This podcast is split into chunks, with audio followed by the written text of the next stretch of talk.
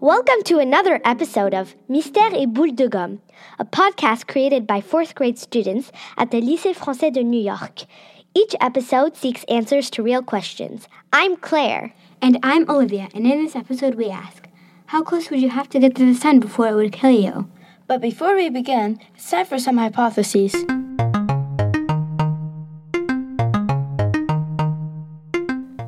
That you wouldn't be able to get too close to the sun because it is very hot. I also know that it's over 5,000 degrees Celsius, but that's about it.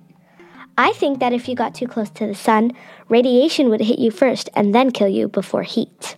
I think that the core of the sun is hotter than its surface. Now that we've shared our hypotheses, it's time to hear some information from the expert. This is Scott McIntosh. I'm the director of the High Altitude Observatory which is part of the National Center for Atmospheric Research in Boulder, Colorado. And the question that's been put is how close could you get to the sun before it kills you? And the answer is really complicated. And it depends on whether you've got a spacecraft and a spacesuit or not. Because in large part, um, the spacecraft and a spacesuit are designed to protect you, right?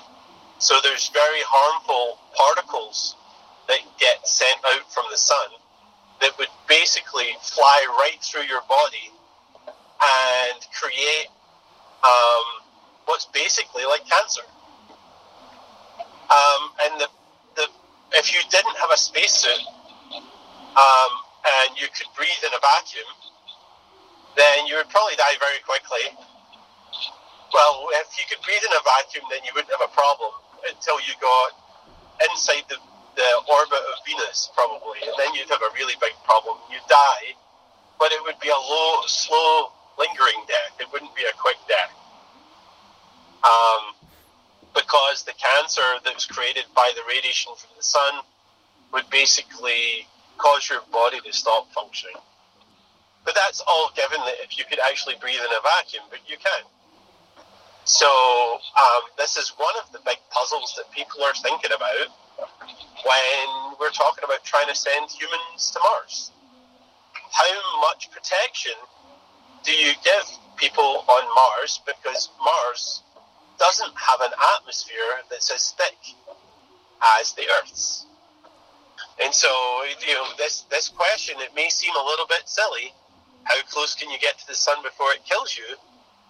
But it's actually a very good question because it's a, a lot of engineers have to face that puzzle when they're building um, the next generation of um, spaceships and habitats for astronauts. And so um, it's a very, very important question, but one that's very difficult to answer without having more information. This episode was made by Olivia, Claire, and Elodie with help from Jeff Rogers and Juliette Lepin. Most of our research was made on BrainPOP, and the music is composed by us. Thanks, Thanks for, for listening. listening.